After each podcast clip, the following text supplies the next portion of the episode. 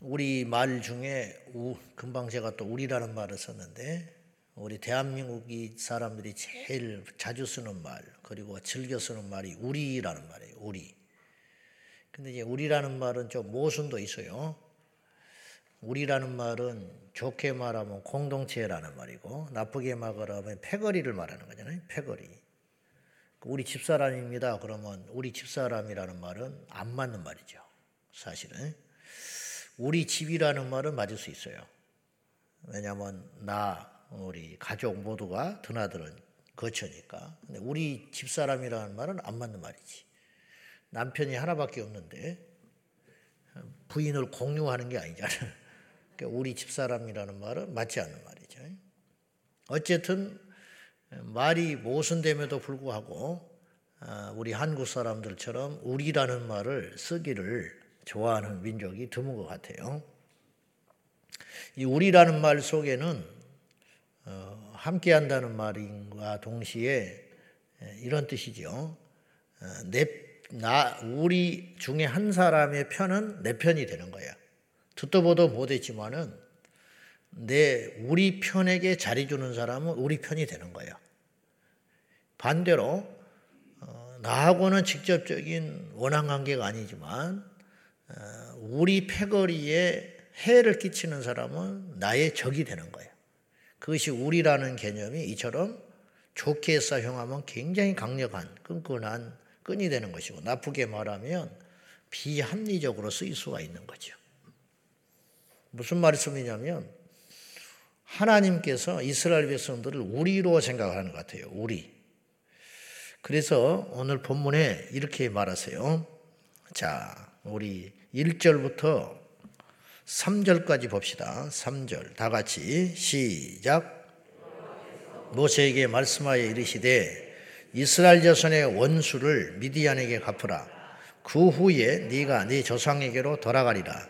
모세가 백성에게 말하여 이르되 너와 함께 있는 사람들 가운데서 전쟁에 나갈 사람들을 무장시키고 미디안을 치러 보내어 여호와의 원수를 갚되 이게 뭐냐 모세가 이제 언제 죽을지는 모르지만 머지않아 죽는다는 것을 명령으로 받은 상태예요. 모세는. 근데 전혀 섭섭해하지 않죠. 놀라운 믿음이거든요. 그리고 이제 이스라엘을 위해서 후계자 여호수아를 암암리에 만들어 놓은 상태잖아요. 어, 모세가 참 대단한 인물이라 그런 식인데 하나님께서 모세에게 마지막 미션을 주는 거예요. 네가 네 조상에게로 돌아가기 전에 죽기 전에 마지막으로 수행해야 할 일이 있다. 그것은 미디안을 치고 나한테 오거라. 그런 뜻이죠. 근데 이제 미디안을 왜 쳐야 되느냐? 그것은 모세가 이렇게 해석을 해요. 여호와의 원수다 그러 말해요. 3절에 예? 보면 미디안을 쳐야 하는 이유는 하나님의 원수다. 그러면 따져봅시다. 미디안의 입장에서는 굉장히 억울한 거예요. 미디안이 무슨 하나님을 알아야 대적을 하지요. 하나님 앞에 뭘 잘못했겠어? 미디안이 잘못한 게 있어요. 이스라엘을 괴롭힌 거예요. 이스라엘을 유혹하고 이스라엘의 신앙을 흔들고 이스라엘을 괴롭힌 것. 이것을 하나님은 그냥 두지 않았다는 거예요. 즉, 이스라엘과 하나님은 언제부터인가 공동 운명체가 돼버린 듯한 느낌을 받는 거예요. 그러니까 심판을 오직 하나님만 해요. 이스라엘을. 겉으로 보기에는 아시리아가 치는 것 같고 아말렉이 치는 것 같고 사사기에서부터 또 막 치는데 그게 하나님과 이스라엘의 관계가 삐그덕거리면 하나님이 심판을 해버려요. 근데 눈에 안 띄게 심판하죠. 직접 때리는 게 아니라 다른 다른 민족을 통해서 이스라엘을 치는 역사가 구약 내내 계속돼요. 계속. 우리가 구약성 읽어보면 그건 뭐냐? 하나님께서 이스라엘을 특별히 여기셨다는 거예요. 반대로 이쁜 짓을 하면 하나님이 어쩔 줄 모르시고 또 복을 줘요. 어떻게 복을 주느냐? 기후에 복을 주시고 땅에 복을 주시고 번성에 복을 주시고 이렇게 함으로 강력한 나라가 되는 거죠. 정작 이스라엘은 알 듯 모를 듯 하는 거예요. 우리하고 비슷합니다. 우리하고. 그러니까 우리가 어떤 징계를 받아도 하나님이 징계하는 것인데도 불구하고 모를 때가 많아요. 저부터서. 시간이 지르면 지나면 알겠죠. 또 영영 모르고 죽을 수도 있어요.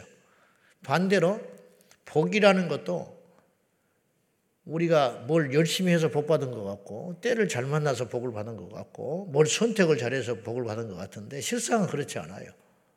그렇게 할 수 있는 환경과 생각과 사람을 붙여주고 하시는 이런 모든 것들도 누가 하시는 거예요?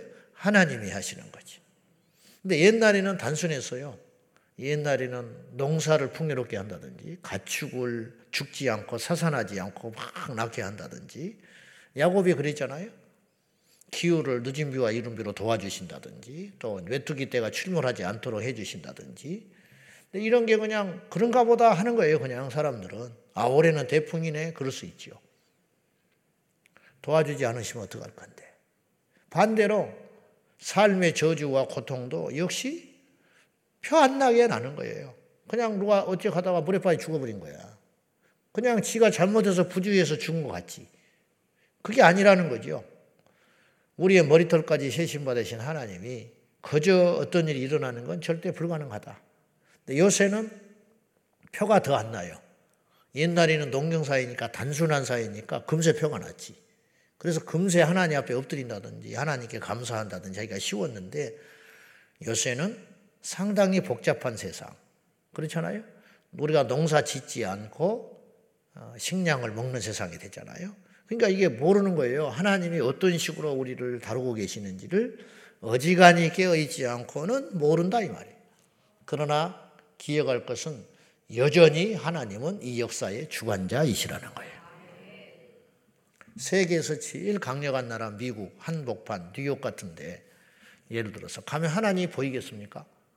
과학이 뭐 AI가 등장하고 막 하루와 하루가 다르게 논문이 쏟아지고 지난 수천 년 이룬 과학의 발전과 학문적 업적들이 한 달이나 1년은 짧게는 이제 앞으로는 뭐 며칠 사이에 휙휙휙 지나간다는데 한 주 이렇게 뭘 글을 써놓고 돌아서면 옛날 글이 돼버리는 세상에 살고 있는데 그러니까 더 하나님을 찾기가 어려운 때가 됐지요.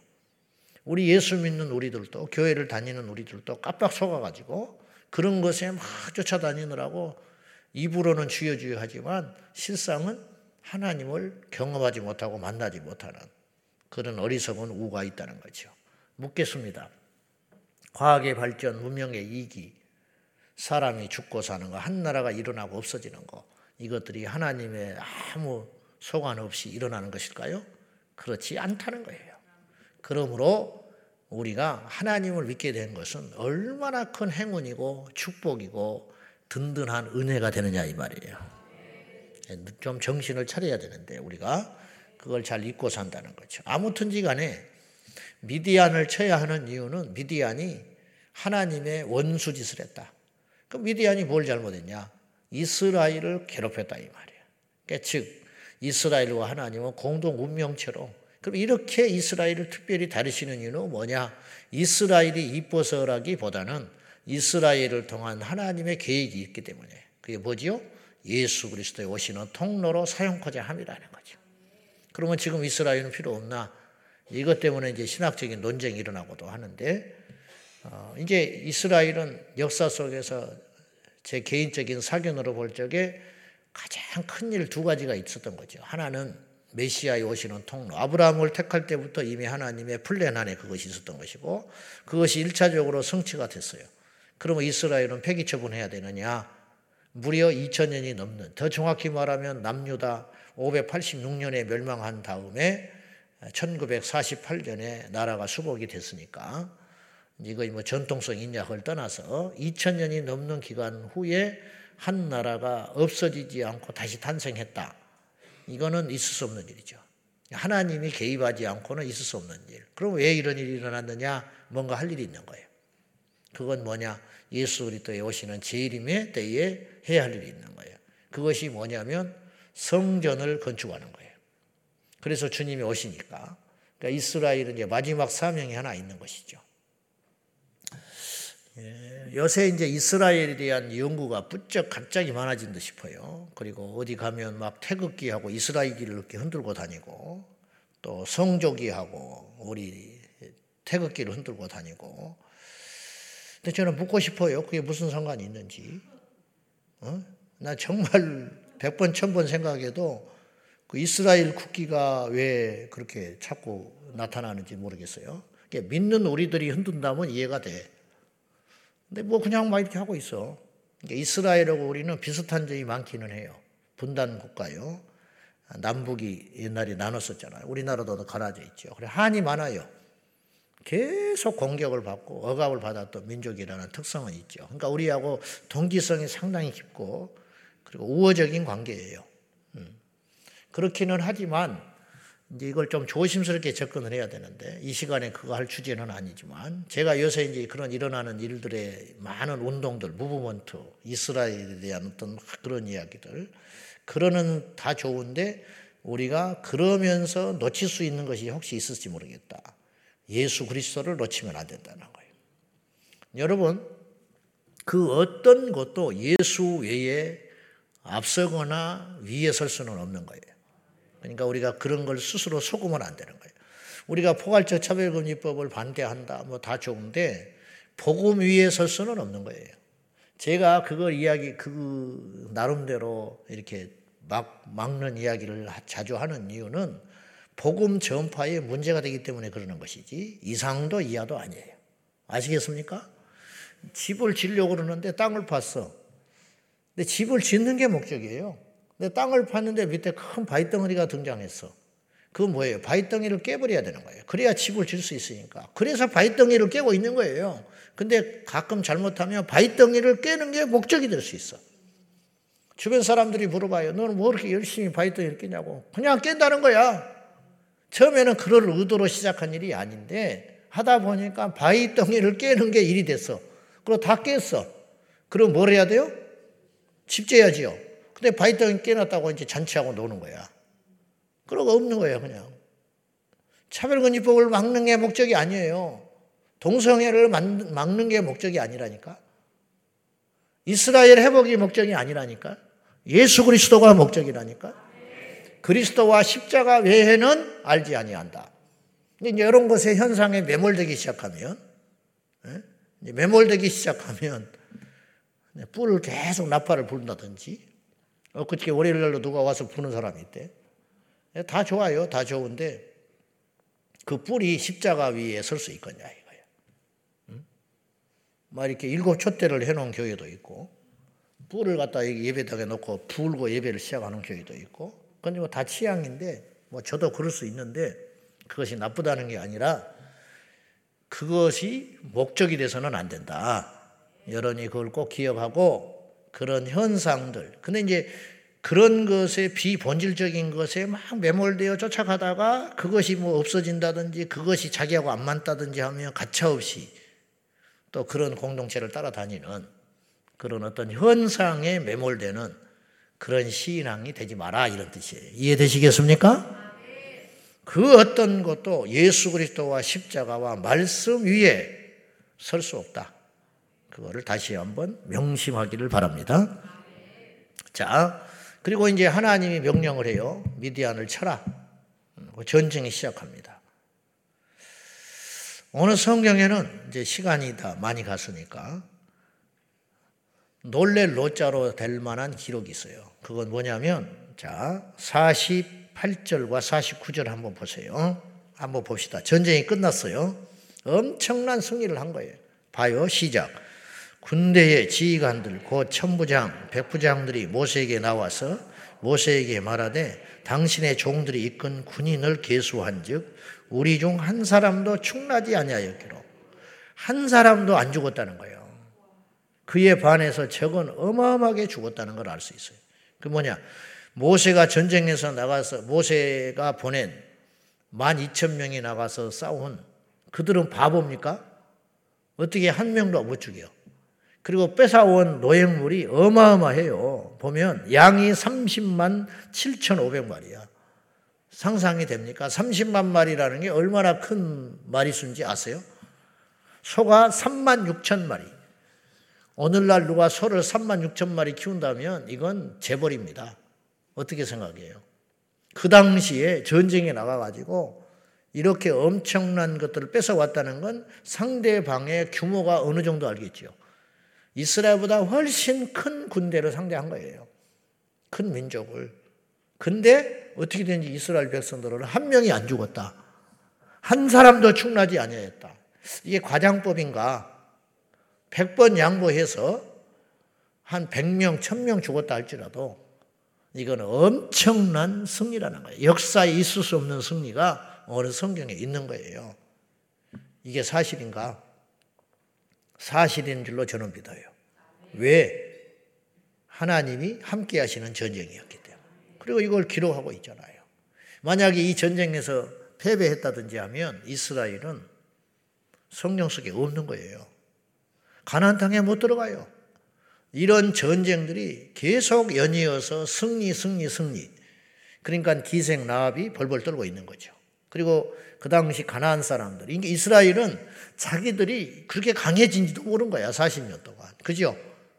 그렇게 강해진지도 모르고 그냥 하나님이 하라는 대로 하고 살았을 뿐인데 이스라엘이 이렇게 강성한 민족이 되어서 소문이 나기를 이스라엘은 이길 수 없는 존재들이다. 그러니까 가나안 땅 사람들이 벌벌벌 오줌 싸고 있다는 거예요. 기생 라합이 그걸 전했어요. 이게 뭐냐? 하나님을 믿고 신뢰하고 하나님의 말씀에 순종한 사람들이 얻는 강력한 복이라는 거예요.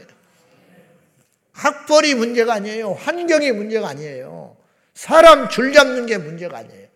하나님의 명령에 따라가면 그때는 힘들고 벅차고 이해할 수 없는 명령들이 숱하게 쏟아지지만 이스라엘 사람들이 그래서 계속 원망하고 불평했던 거거든요.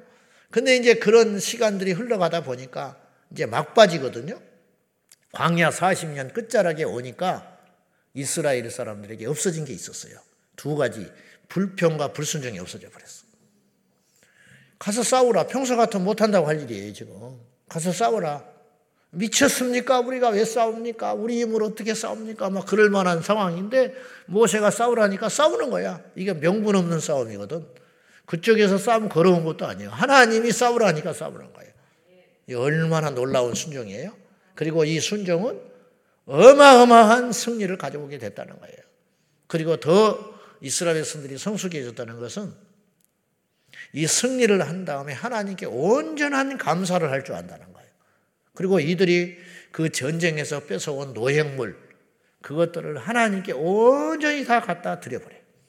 그리고 이스라엘 백성들의 기념물로 성소에 세운다는 걸 오늘 성경에 기록하고 있어요. 자기들도 모르게 강해진 거예요. 자기들도 모르게 성숙해진 거예요. 자기들도 모르게 복을 받게 된 거예요. 그 이유는 한 가지 하나님의 말씀에 순종하는 것에 있었다.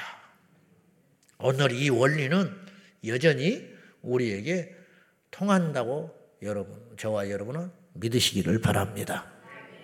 그리고 이제 아, 정결 의식, 그리고 이제 하나님이 아주 철저하게 명령들을 하세요. 가져온 노획물, 양이 뭐 30마리가 넘는 거. 이거 잘못하면요, 싸워놓고, 이게 전쟁하고 또 싸웁니다. 그 나누는 과정이 더 힘든 거야. 그렇죠? 대부분 그래요. 하나님이 그걸 아시고, 절반은 군인들에게 몫을 줘라. 12,000명에게. 목숨 걸고 싸웠으니까. 나머지 절반은 후방에 있는 아녀자들, 노인들에게 나눠줘라. 이 합리적인 거거든요. 전쟁은 함께 하는 겁니다. 여러분, 전쟁은 함께 하는 거야. 그래서 서로 나누게. 그러므로 뭐가 없어져요? 불평이 없어지는 거지. 네. 이건요, 그 당시에는 획기적인 일이에요. 몽골이 그랬거든요. 몽골이. 그리고 나서 싸움에 나갔던 사람들이 사체를 만졌기 때문에 어, 정결의식을 진 밖에서 일주일간 있다고 나오래요. 그리고 두 번 속죄 제사를 하고 전쟁에 나가서 사용했던 모든 물건들은 두 가지의 절차를 밟아라. 불을 불로서 태워라. 그러니까 불로서 어, 소독해라 이런 말이에요. 근데 불로서 태울 수 불을 지나가게 할 수 없는 것은 물로 반드시 싣고 너희들의 의복은 빨아서 다시 정결하게 한 다음에 입고 들어오라. 하나님께서 이스라엘 백성들 이해를 못하니까 세균이라는 개념의 말을 안 하셨을 뿐이지 이것이 정결 그리고 부정이라는 의미로 이스라엘 백성들을 살리시려고 내린 명령들이 있는 거예요. 지금 과학적으로 생각하면. 그래서 세균의 개념이 없을 때. 근데 하나님의 명령대로 그것이 부정하다고 하니까 한 거예요. 알고 봤더니 이것을 이스라엘 보세요. 전쟁터에 나가서 균을 묻혀 가지고 진영에 들어왔다. 전쟁에서는 이겼지만 이스라엘이 몰살당하는 거예요. 이 균이라는 개념을 전쟁에서 최초로 사용한 민족이 있어요. 몽골 제국이에요. 무려 이때가 지금 BC 1500년이잖아요. 모세가 활동할 적에 적어도 몽골이 AD 1500년 전후로 나라를 세우고 싸웠을 테니까 얼마입니까? 무려 3천 년의 시간이 흐른 후에 그렇잖아요? 3천년의 시간이 흐른 후에 유럽에 흑사병이 돌지요? 그래서 유럽 인구 3분의 1이 죽어버려요. 흑사병이 어디서 시작된지 아세요? 몽골 사람들이 이, 이 사람들이 이거 원리를 이해하고 있었어요. 그래가지고 시체를, 시체를 유럽과 전쟁할 적에 적의 진영에다가 시체를 쏴서 올렸습니다. 시커멓게 죽어가는 사람들을 이 원리를 알고 있었어. 이 병이 이 전염된다는 걸. 그걸 쌓아 올려가지고 그 사람들은 뭣도 모르고 시체 만지고 했는데 그것이 이스라엘에, 저 유럽에 전염돼가지고 죽었어요. 아메리카 원주민, 잉카 제국 이런 사람들이 왜 갑자기 없어져 버린지 아세요? 유럽에서 진출한 사람들이 균을 묻혀간 거예요. 유럽의 균을. 그러니까 신대륙에 없었던 균이 유럽에서 사람들의 몸을 타고 들어간 거예요. 그래 가지고 자기들도 모르게 이 사람들은 그 균에, 균에 이 면역력이 없는 상태였기 때문에 가는 곳곳마다 그냥 죽어버려 쓰러서. 그래서 90% 이상이 죽어버렸어요. 그래서 이긴 거예요. 전쟁에서 이긴 게 아니고 자기도 모르게 그렇게 균을 묻혀간 거예요. 그러니까 이 균을 주님은 알고 계셨다는 거죠. 모세가 이걸 기록을 했어요. 여러분, 하나님은 이 세상의 모든 것에 앞선 것 분 중에 앞선 분이에요. 모든 것을 알고 있는 지식 위에 지식이세요. 지혜 위에 지혜, 지식 위에 지식, 생각 위에 생각이 하나님이시다. 그러므로 하나님의 말씀은 고리타분한 옛날 이야기가 절대 아니라는 걸 꼭 기억하시고 오늘 또의 원리 왜 안식일을 지키라고 하느냐 예? 이 바쁜 현대 사회 속에서 왜 하나님께서 우리에게 그렇게 명령을 하시는가? 왜 동성애를 하지 마라 하시는가? 왜 근친을 하지 말라고 하셨는가? 어? 왜 도대체 이유가 뭐냐 이 말이에요. 도대체 우리를 살리기 위한 거예요. 왜 아내는 남편에게 복종을 하고 남편은 아내를 사랑해야 하며 어? 뭐 이런 거 오늘 오늘날에게 맞지 않는 법듯한 이야기들 그러나 틀림없습니다. 하나님 말씀대로 살면 틀림없이 우리가 강성하고 번성하고 복받는다는 걸 꼭 기억하고 성경이 증명하고 역사가 증명하지 단지 알려고 하지 않는 강팍하고 무지한 백성들 때문에 그런다는 걸 꼭 기억하고 우리 모두가 이 하나님의 말씀에 순종하는 우리가 되기를 축원합니다. 하나님의 뜻대로 명령에 순종하여 전쟁을 했더니 한 사람도 손실내지 아니하고 어마어마한 대성을 거두고 돌아왔는데 그 노획물을 나누는 것도 하나님의 명령대로. 그래서 잡음 없이 일체의 트러블 없이 깨끗하고 완벽한 승리를 하게 하시는 하나님. 그 하나님이 오늘 또 우리의 하나님이 되셔서 우리의 삶과 우리의 형편과 우리의 처지와 우리의 생각과 지혜와 계획과 상관없이 하나님 말씀에 순종하는 자에게 어마어마한 복과 승리를 준비하고 계시는 그 주님 앞에 지금은 힘들고 벅차도 10년이 지나면 20년이 지나면 우리 인생의 끝자락에 아니면 우리 후대에 가서라도 반드시 그 순종의 축복의 열매를 보게 될 것이니 유혹에 빠지지 말고 두려워하지 말고 의심하지 말고 이 길을 걸어가는 저와 여러분 되기를 축원합니다. 기도하겠습니다. 오늘 또 우리는 이 말씀들을 통하여 새삼스러운 교훈을 얻습니다. 하나님이 살아계시고 하나님의 말씀이 얼마나 위력이 있는가. 주여 오늘도 이 말씀을 100% 아멘으로 받습니다. 하나님 말씀을 읽고 듣고 또한 생각함으로 이 말씀을 내 인생의 내비게이션을 삼아서 승리하는 강성한 민족, 강성한 나라 되게 하시고 이 나라 이 땅이 하나님의 말씀을 결코 떠나지 않게 하시고 우리 후대가 하나님의 말씀을 거스리지 않게 하여 주십시오. 다 같이 기도하겠습니다. 살아 역사하시는 아버지 하나님, 우리 모두를 하나님의 말씀에 철저히 복종, 순종할 수 있도록 도와주옵소서. 이스라엘은 하나님의 명령에 따라 전쟁을 했습니다. 왜 싸워야 하는지 알지 못하였으나 자신들의 형편과 처지를 따르지 아니하고 하나님의 명령에 순종하여 나갔더니 이스라엘은 역사에 남을 수 있는 대성을 거두고 돌아왔습니다. 아버지, 오늘도 하나님은 살아계셔서 이런 일을 우리를 통하여 하고 계시다고 믿습니다. 인생에 전쟁할 때마다 하나님이 함께하여 주셔서 능히 승리하게 하시고 넉넉히 이길 수 있도록 축복하여 주옵소서. 주여 이 땅에 우리 모든 성도들이 다른 건 몰라도 오직 하나님의 말씀이 사실인 것과 그 말씀대로 순종하는 자에게 하나님께서 함께 하시며 놀라운 승리를 주시는 하나님을 믿습니다. 주여 우리에게 이 역사를 허락하여 주옵소서. 하나님의 말씀에 100% 순종하고 나감으로 인하여 우리 인생에 하나님이 함께 하시는 역사, 오직 십자가의 사람이 되어서 예수의 사람이 되어서 말씀의 사람이 되어서 하나님의 말씀을 앞세워 승리할 수 있도록 도와주옵소서.